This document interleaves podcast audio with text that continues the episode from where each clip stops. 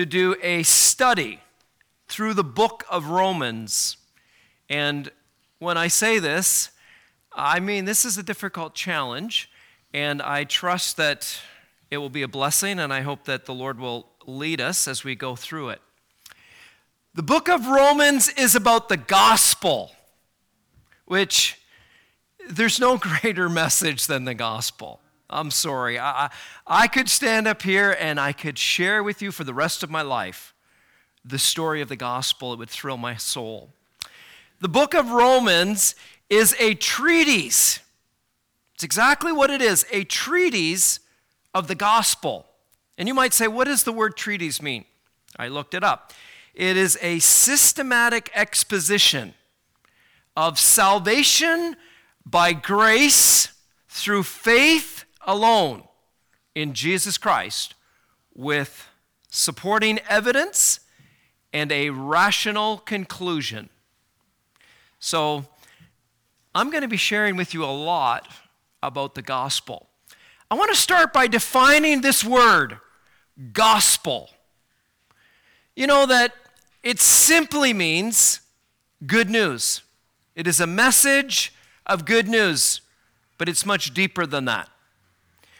The word gospel is used in the book of Romans 60 times. That's a lot. So it's the main focus of the book. But the word gospel has a historical context that we don't really get today because of the modern age that we live in. But let me explain this to you. So, back hundreds and hundreds and hundreds of years ago, when they had no newspaper, and they had no television, and they had no internet, they would literally hire people to be a communicator. And those people were called heralds. That's why some of your newspapers are called the Chronicle Herald. Okay? And the word gospel was a good news message from the emperor.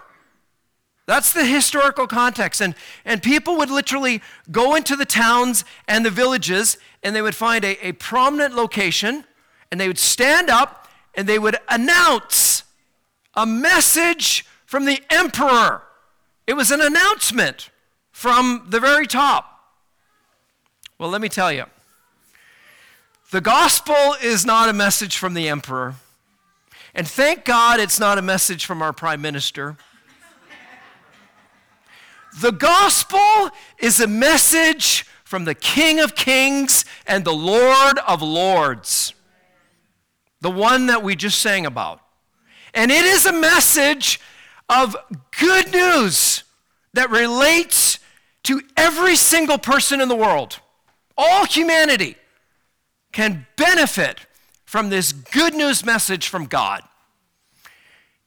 I've tried to discipline myself to write a summary of what the gospel is in the book of Romans. And this is the best that I came up with. It's a concise summary of what the gospel is, and it says this The gospel of God is good news. And here's the good news God will forgive your sins, and He will deliver you from the power of sin and also from the penalty of sin, which is death. We're going to see that through the book of Romans. And God will give you the gift of righteousness, and it is a gift, cannot be earned, on the basis of grace through faith when you believe in Jesus Christ, his Son, who died for your sins on the cross and rose again to give you eternal life. That is a summary statement of the gospel. And I thought Unime was going to steal my sermon when he started talking about the wages of sin is death, but the free gift of God is eternal life through Jesus Christ our Lord, the gospel. I want to invite you to turn to Romans chapter 1, and I'd like to read a portion of this amazing chapter with you today. Romans chapter 1 and verse 1, I'm reading from the ESV, and I'm going to read the first eight verses, and then we're going to drop down to verse 14, and we're going to read to the end of the chapter. See if you can take this in. This is a message from God. Paul, a servant of Christ Jesus, called to be an apostle, set apart for the gospel of God, which he promised beforehand through the prophets in the Holy Scriptures, concerning his son, who was descended from David according to the flesh, and declared to be the Son of God in power according to the Spirit of holiness by his resurrection from the dead. Jesus Christ our Lord, through whom we have received grace and apostleship to bring about the obedience of faith for the sake of his name among the nations, including you who are called to belong to Jesus Christ. For all those that are in Rome who are loved by God and called to be saints, grace and peace from God our Father and the Lord Jesus Christ.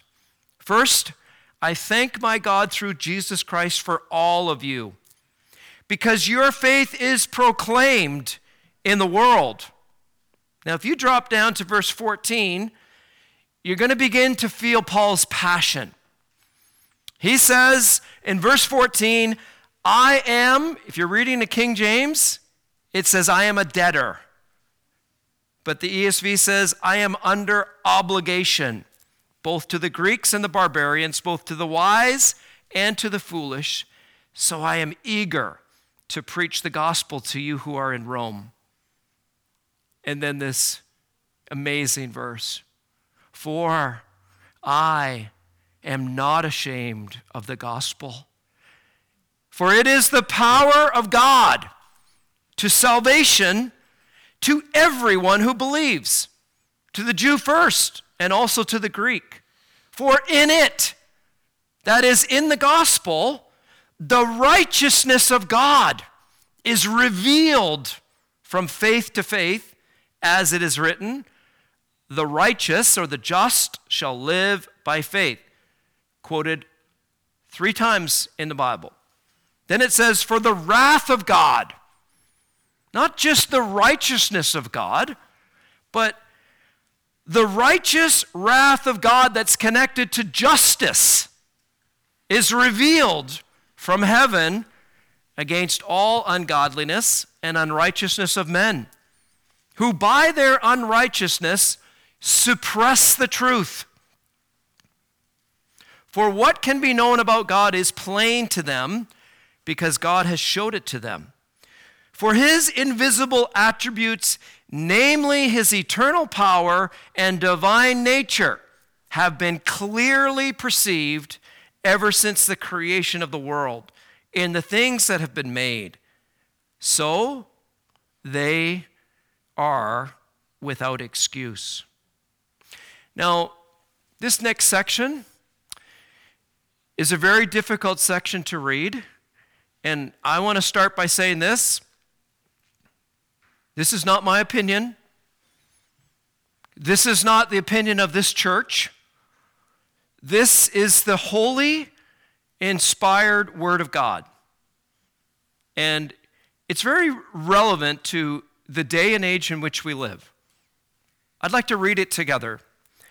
It says, For although they knew God, they did not honor him as God or give thanks to him, but they became futile in their thinking, and their foolish hearts were darkened.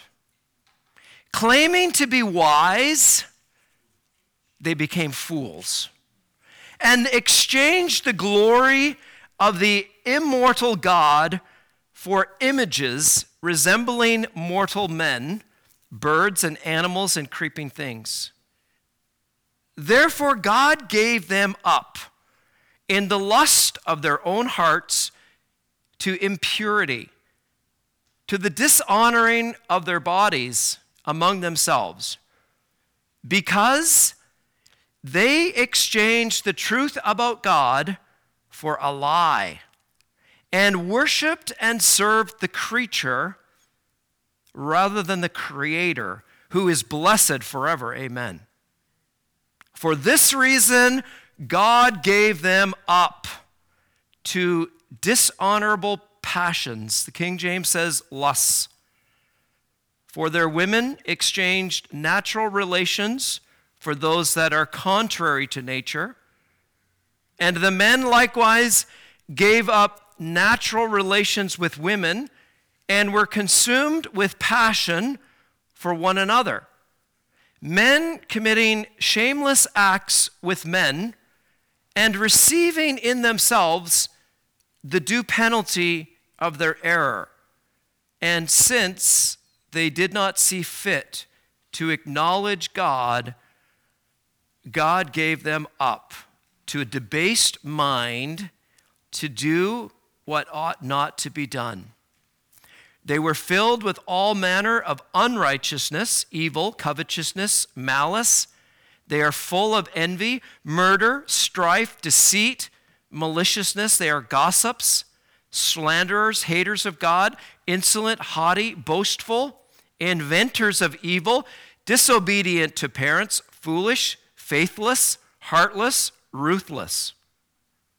Though they know God's decree, and those who practice such things deserve to die. They not only do them, but give approval to those who practice them. Those are very strong words, and they are words that come from the holy inspired Word of God, the gospel. Paul wrote this epistle likely in the winter of AD 57 to 58, and he wrote it from Corinth. And we know that from 1 Corinthians 16 and 6. We know that from Romans 16 and 23, Gaius was his host, and the church was in his house in Corinth. And Paul sent this letter by Phoebe, we get that in Romans 16 and 1, who was from Cenchrea, which was a suburb of Corinth. Romans 1 and 13 says that Paul tried to visit Rome on numerous occasions, but was prevented by the providence of God. And as a result, we have this incredible book, the book of Romans. It's a masterpiece of the gospel of God.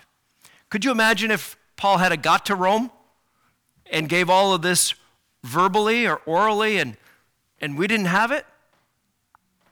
We have a masterpiece in writing of the treaties of the gospel. Paul was absolutely consumed by this message. Totally consumed. It's all he lived for. It really is. You can see that from the first couple of verses in the, in the book. Paul was convicted by truth. Why? Because he had an experience with God. Can I ask you a question today? Have you ever had an experience with God? Have you ever been convicted by truth? Have you ever had to face reality? Well, if you haven't, up until this point in your life, I'm hoping that this study on the book of Romans will bring you to face truth. And if you have, rejoice in the grace of God, the mercy that God has outpoured to all of us who believe. Paul met God, and he had a crazy, amazing experience on the Damascus Road, Acts chapter 9. He was shocked by the risen Christ. He was struck down. And he turned to God in deep repentance and surrendered the rest of his life to Jesus Christ. And it happened in an instant. And as a result, he was incredibly convicted to live the rest of his days for the gospel. He wrote this book, and I want to share with you in, in this message an overview of the book, and I want to pick up on two things in chapter one that I think are critically important. And what I've done here is I've put my notes up here so you can see where I'm going. I've said before that the book of Romans is a legal treatise on the doctrine of the gospel. There's some key amazing points that Paul makes in this book. First thing I want to pick up on is he makes this statement there is only one God.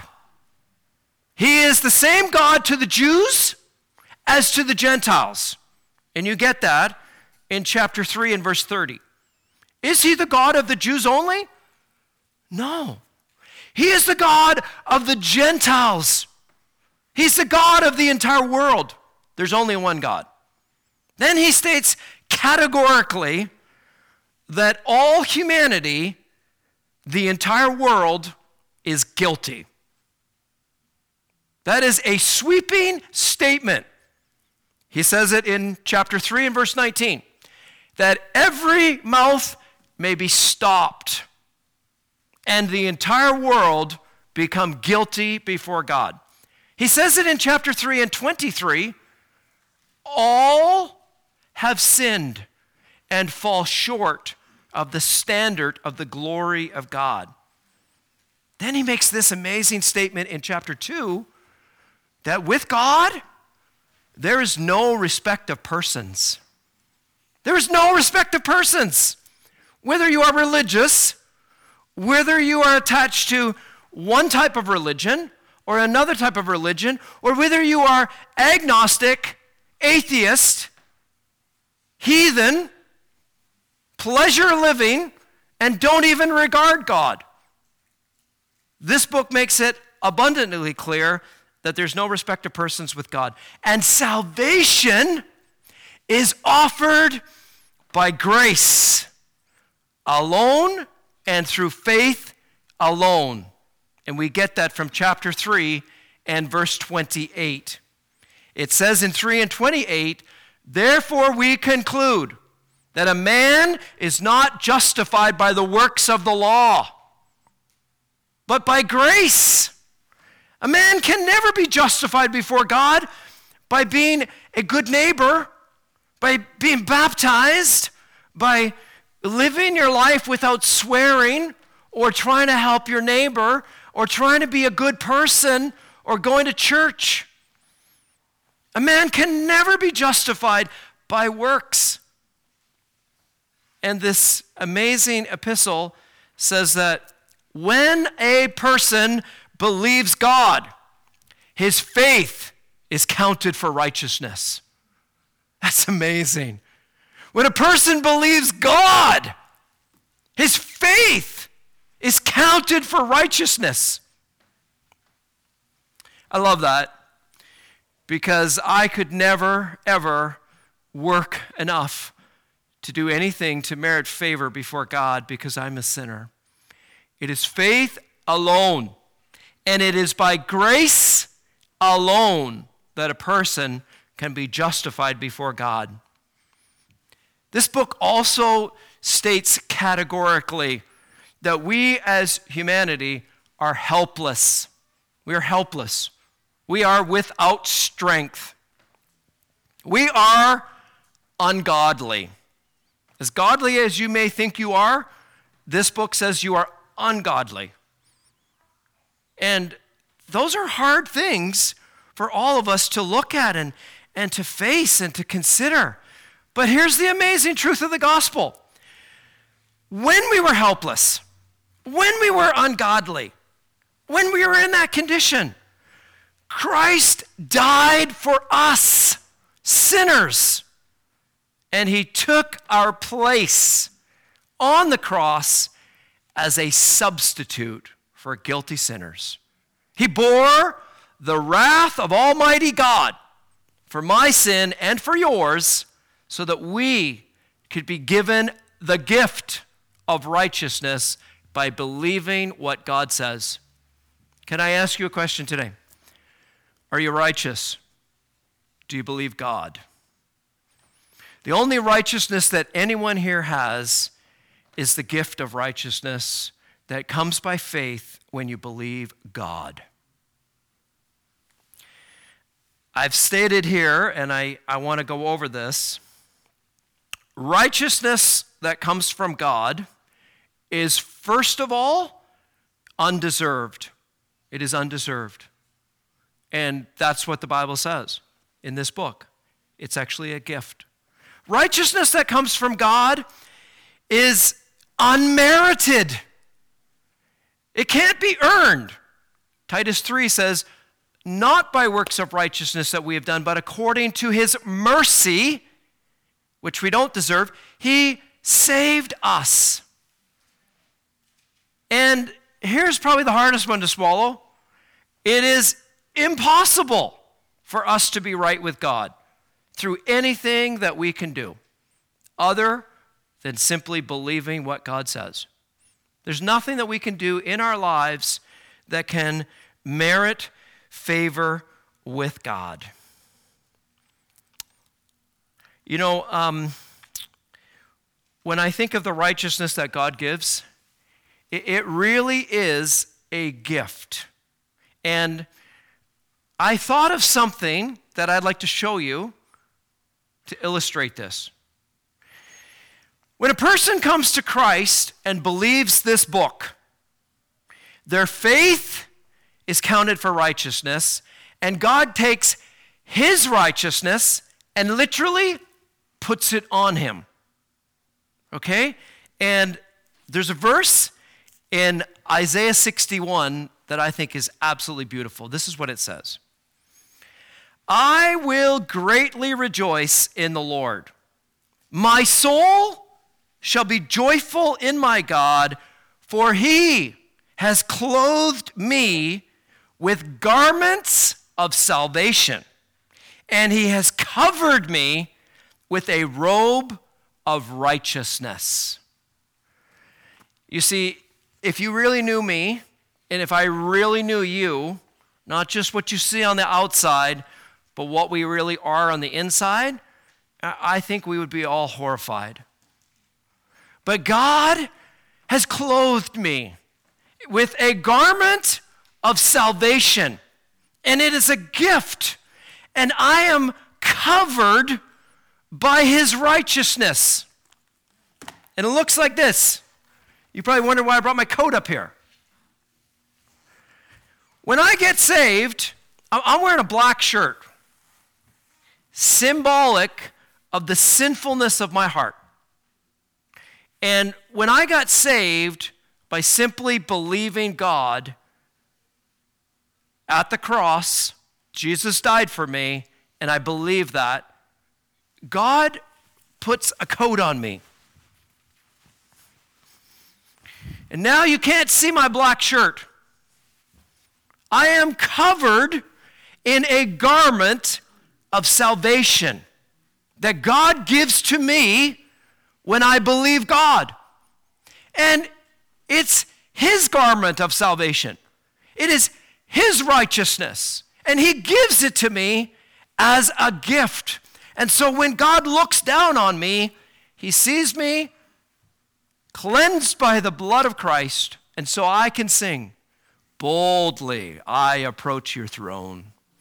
Blameless, now I'm running home. By your blood I come, cleansed by the precious blood of Christ. There's no more condemnation. There's no more sin. He's put an end to it. It's gone. And I am seen in Christ. And so, this garment of salvation is what Paul talks about in this book when he says, Put on Jesus Christ. Put him on. It's done by faith by believing God. There are major doctrinal themes in this book that I want to briefly overview. Major doctrinal themes through the book of Romans. These are things that Paul brings out so articulately. Right at the very beginning of the book, he brings out universal depravity. It is the corruption of all humanity. Religious Jew, non religious Gentile, enlightened, unenlightened, agnostic, atheist, all the same. Universal depravity. And then the gospel actually reveals the wrath of God, the justice of a holy and righteous God against sinful humanity. And it brings out the amazing righteousness of God that He offers in salvation, just like that coat that I just put on. If you're not saved here today and, and you're exposed to God in all your sin, you can walk out of here with a garment of salvation on cleansed by the precious blood of Christ, and declared righteous with God by believing what God said.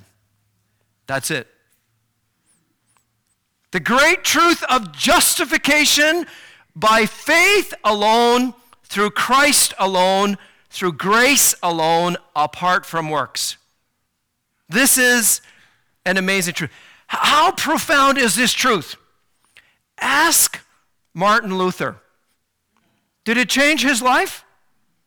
Did it change the direction and history of the church?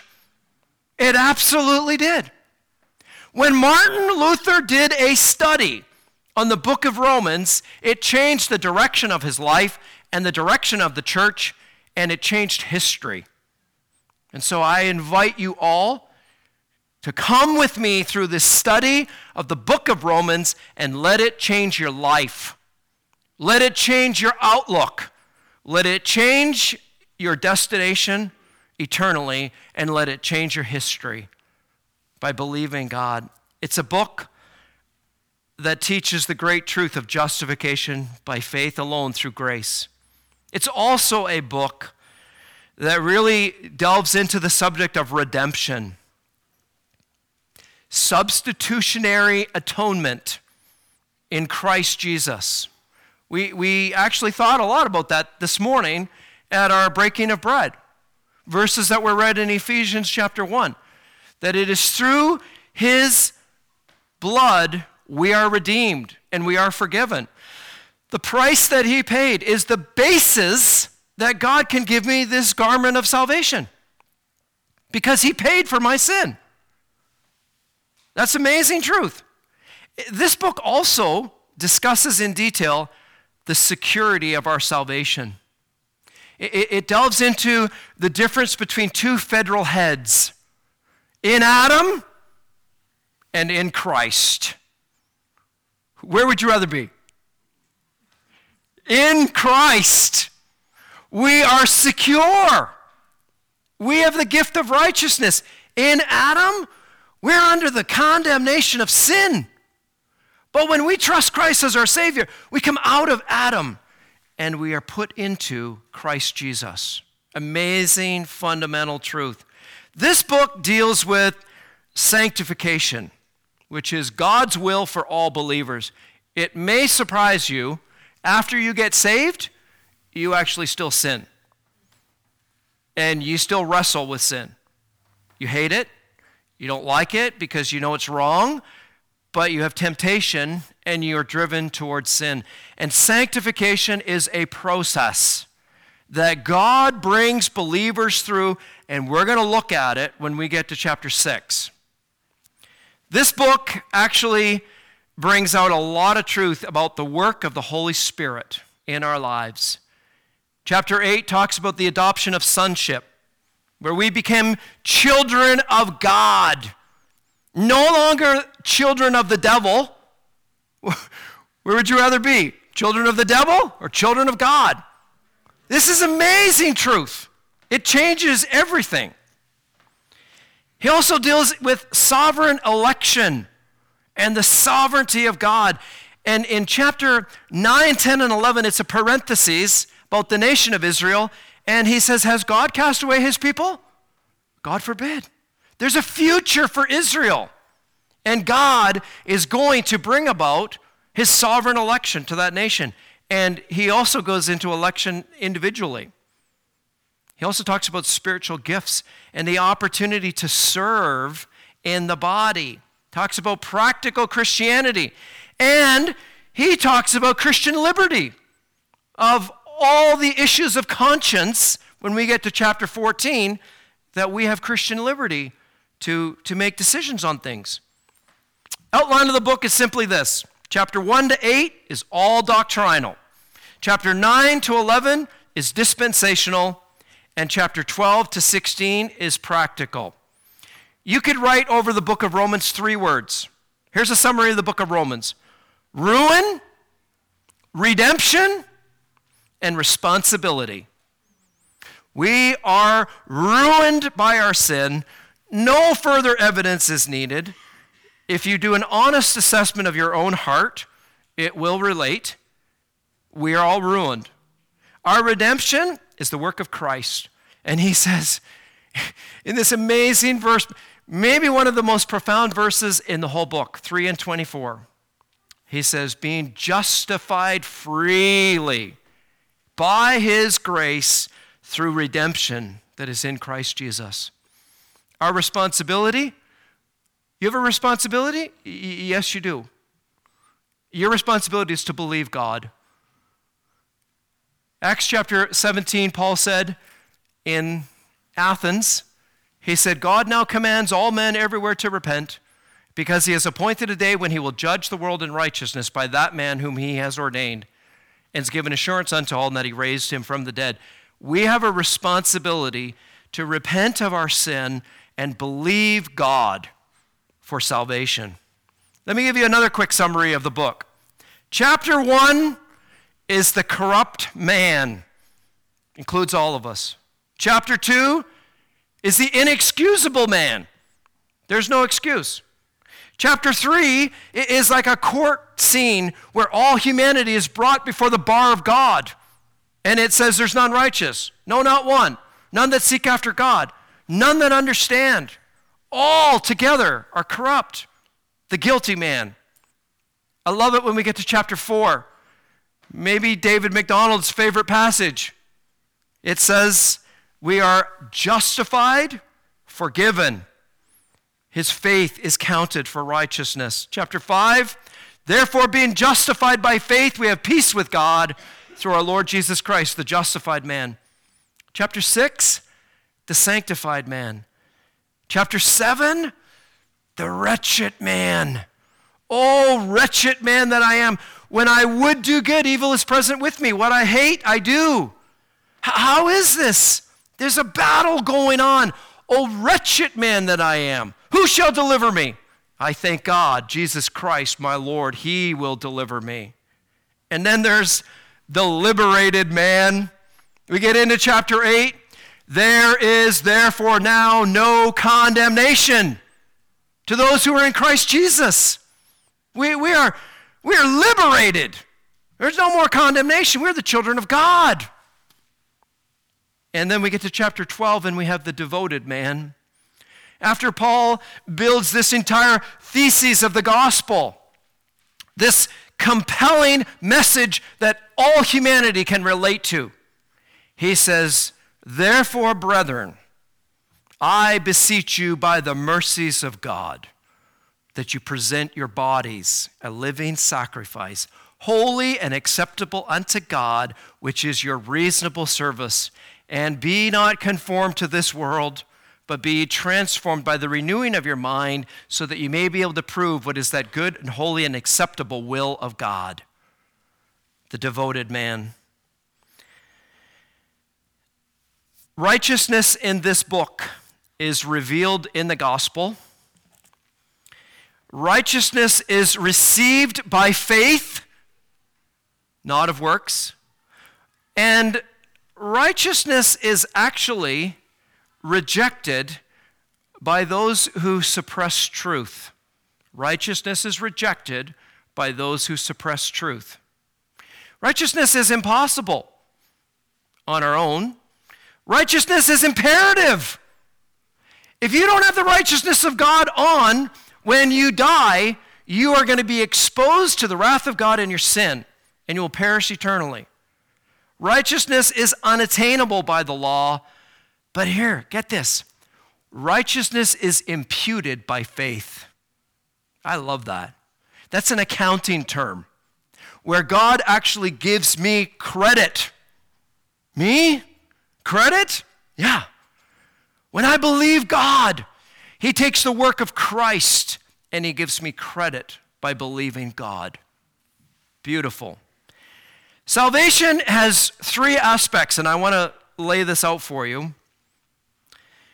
Salvation is, first of all, a mental understanding of truth. So, if this has never been communicated to you, you, you are going to have a hard time comprehending this. But the Bible and Christians communicate the truth of God. Sometimes we write it on a little card and we give it out to a whole bunch of people. It's communicating truth. Okay?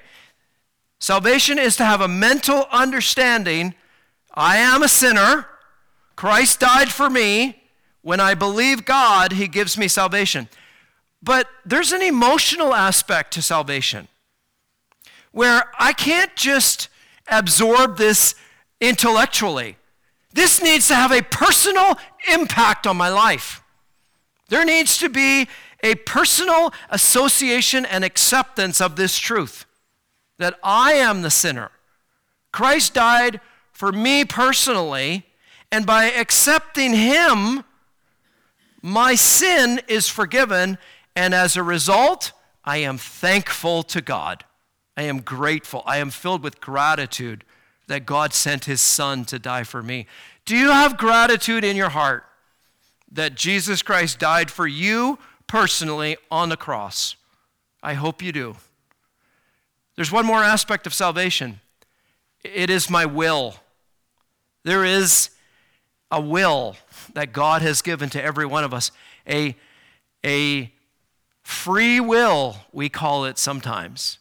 We can either choose to accept this amazing message from God and be saved by the grace of God, or we can say, Yeah, I understand what God's saying. I don't want it. I will not have this man to reign over me. That's a deliberate choice that some people make. It's a bad choice, it has consequences, but some people make that choice. But those of us that are saved, our will is involved when we joyfully receive Christ, just like Zacchaeus. He came down and he joyfully received Christ into his house. Have you joyfully received Christ as your Savior and as your Lord? And are you willing to submit and surrender your life to the Lordship of Christ? So, the mind is involved, the emotion is involved, and the will is involved in salvation. I want to share with you these two verses that I think are the great summary of the gospel of this book. And I really think that this is kind of like a crystallized message of the book of Romans. Paul says, I am not ashamed of the gospel of Christ, for it is the power of God unto salvation to everyone that believes. For in it, in the gospel, the righteousness of God is revealed. And then verse 18 says, The wrath of God is revealed from heaven against all ungodliness and unrighteousness of men who suppress the truth. That's a summary of Paul's message.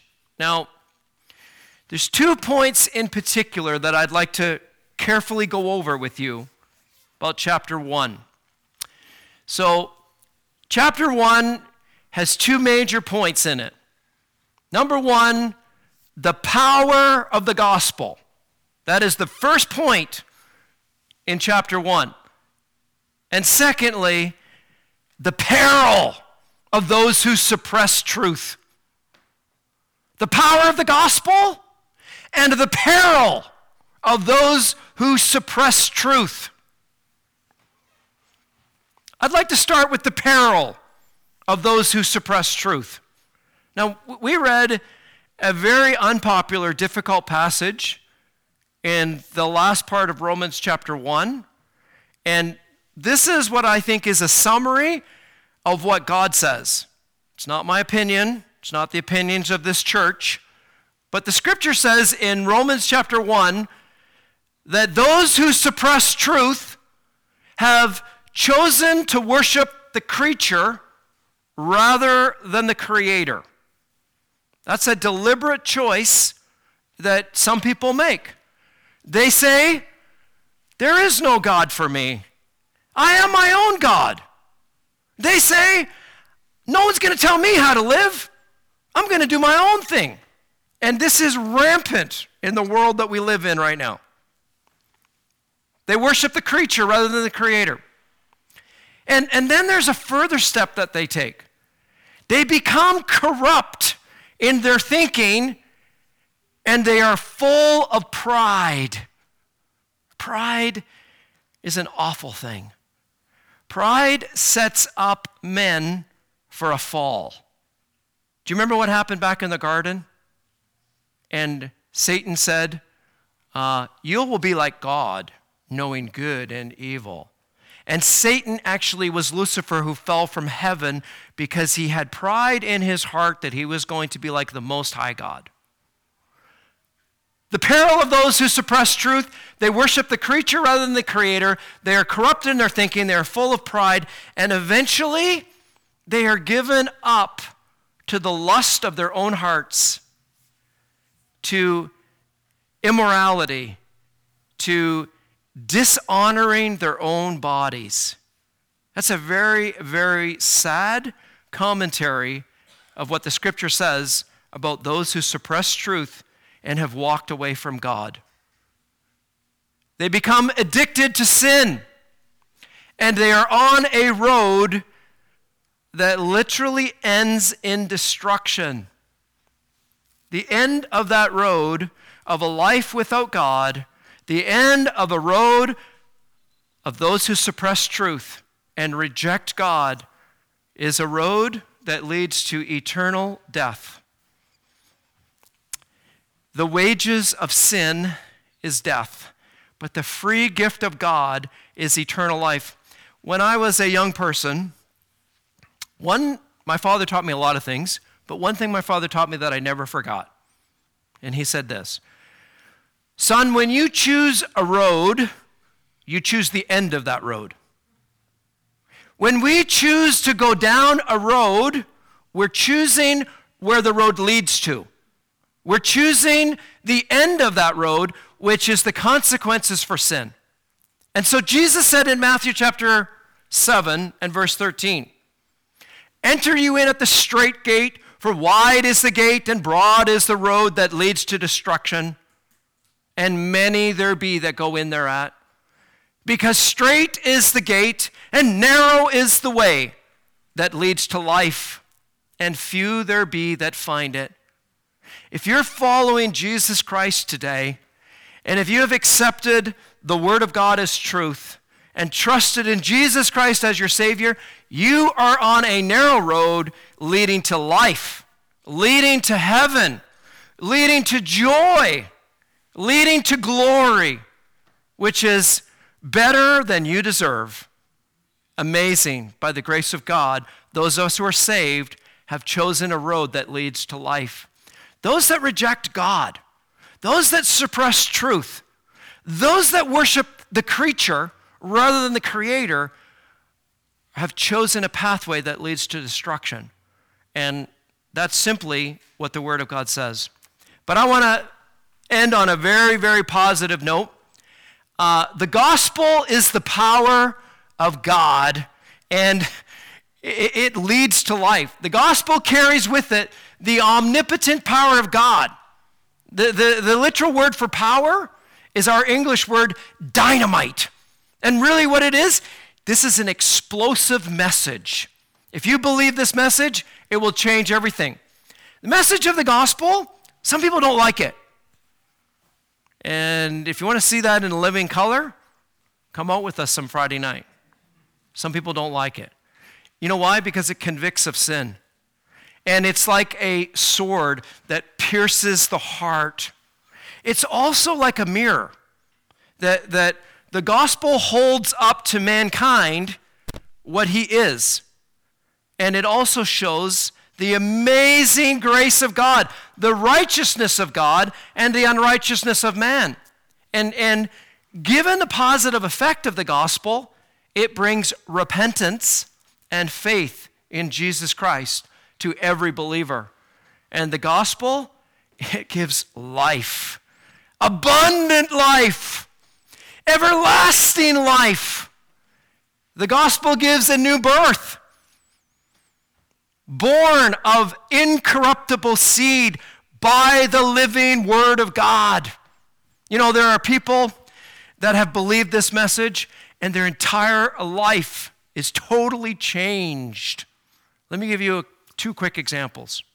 One is the writer of this book, the Apostle Paul. We heard a couple weeks ago about, was it five unlikely conversions? The Apostle Paul was one of them. Here's Saul of Tarsus. He's a religious Jew. He's a Pharisee. He's a blasphemer. This is on his resume. This is how he lived his life. He is a hater of Christians. He is injurious. He is a murderer. He's rebellious and he's running from God and he's trying to persecute Christians and tie them up and put them in prison and beat them. And God stops him. And all of a sudden, everything radically changed. Tell me, do you think this message is powerful? It'll change your entire life. It'll change everything for you if you believe it. Absolutely everything. It changed the Apostle Paul. I want to share with you as I close this really interesting story. And then we're going to sing. Um, I want to sing Amazing Grace how sweet the sound that saved a wretch like me. Um, but before we sing that, I want to tell you a, a story about a man called John Newton. John Newton was born July 24th, 1725. His mother was a godly Christian that knew God and walked with God and prayed daily for him. His father was a hardened atheist who was a sea captain who lived a prolific life of ungodliness. Elizabeth Newton took John Newton to church up until he was seven years old, and he heard the gospel. And he sang the songs of Zion. His mother died when he was seven years old. And at 11, he was taken by his father to sea and he learned a life of debauchery at sea. When he was 18, he joined the Navy. He deserted from the Royal Navy, was arrested, publicly stripped, flogged, degraded, and beaten in the streets. He was so angry that he determined that he was going to get a gun and he was going to kill um, his sea captain and then he was going to commit suicide. God prevented him from doing that. And he got on a ship that sailed to West Africa. When he got to West Africa, it went downhill from there. He actually became a prisoner um, and was tormented in prison. And finally, he broke free and got out of prison, got on a ship that was uh, going back and forth to America as a slave trader. And he learned the awful trade of trading slaves, and he did some horrific things, absolutely unmentionable things. And he had lived all of this time without God, but he never forgot what his mother told him and what he learned at church when he was six years old. He was in the middle of the Atlantic on a ship called the Greyhound, bound for England, and in his cabin, somebody gave him a book to read of the great day of judgment of the wrath of God. And he picked it up and started reading it. He threw it down, blasphemed God, and said it wasn't true. And within 24 hours, that ship that he was on shipwrecked. And it was a wild and crazy storm, and every single piece of that ship came into parts. And he clung to one part of the, the wreck in the North Atlantic, begging God to save him. Begging God to save him, and he started to name his sins before God. And he said, Oh God, I am a wretch. I am an ungodly wretch. I deserve to die. Please save me. Remarkably, God saved him by the grace of God through faith in Jesus Christ. And he lived the rest of his life to preach the gospel. You can visit his tombstone today in the city of London, and this is what it says John Newton, once an infidel, a libertine, a servant of slaves in Africa, he was, by the rich mercy of God and our Savior Jesus Christ, preserved, restored, pardoned, and appointed to preach the faith that he long labored to destroy. The power of the gospel. The gospel changes lives. And I'm not ashamed of the gospel because it's the power of God unto salvation to everyone who believes. I'm going to pray quickly and then we can sing Amazing Grace, how sweet the sound that saved a wretch like me. Father, we thank you today for the grace of God. We thank you for salvation. We thank you for the rich word of God that so expressly shows us our need, the filthiness of our own heart, and the fullness of Jesus Christ. And we thank you, Lord, that you have brought us to the cross where we have accepted Jesus as our Savior and we're saved by your grace through faith. And we thank you that many, many lives here have been changed. I pray that if there's anyone that has heard this message today that's not changed, that they would accept the gospel and rejoice in the joy of sins forgiven. Bless us today as we part and as we sing this hymn. In Jesus' name, amen.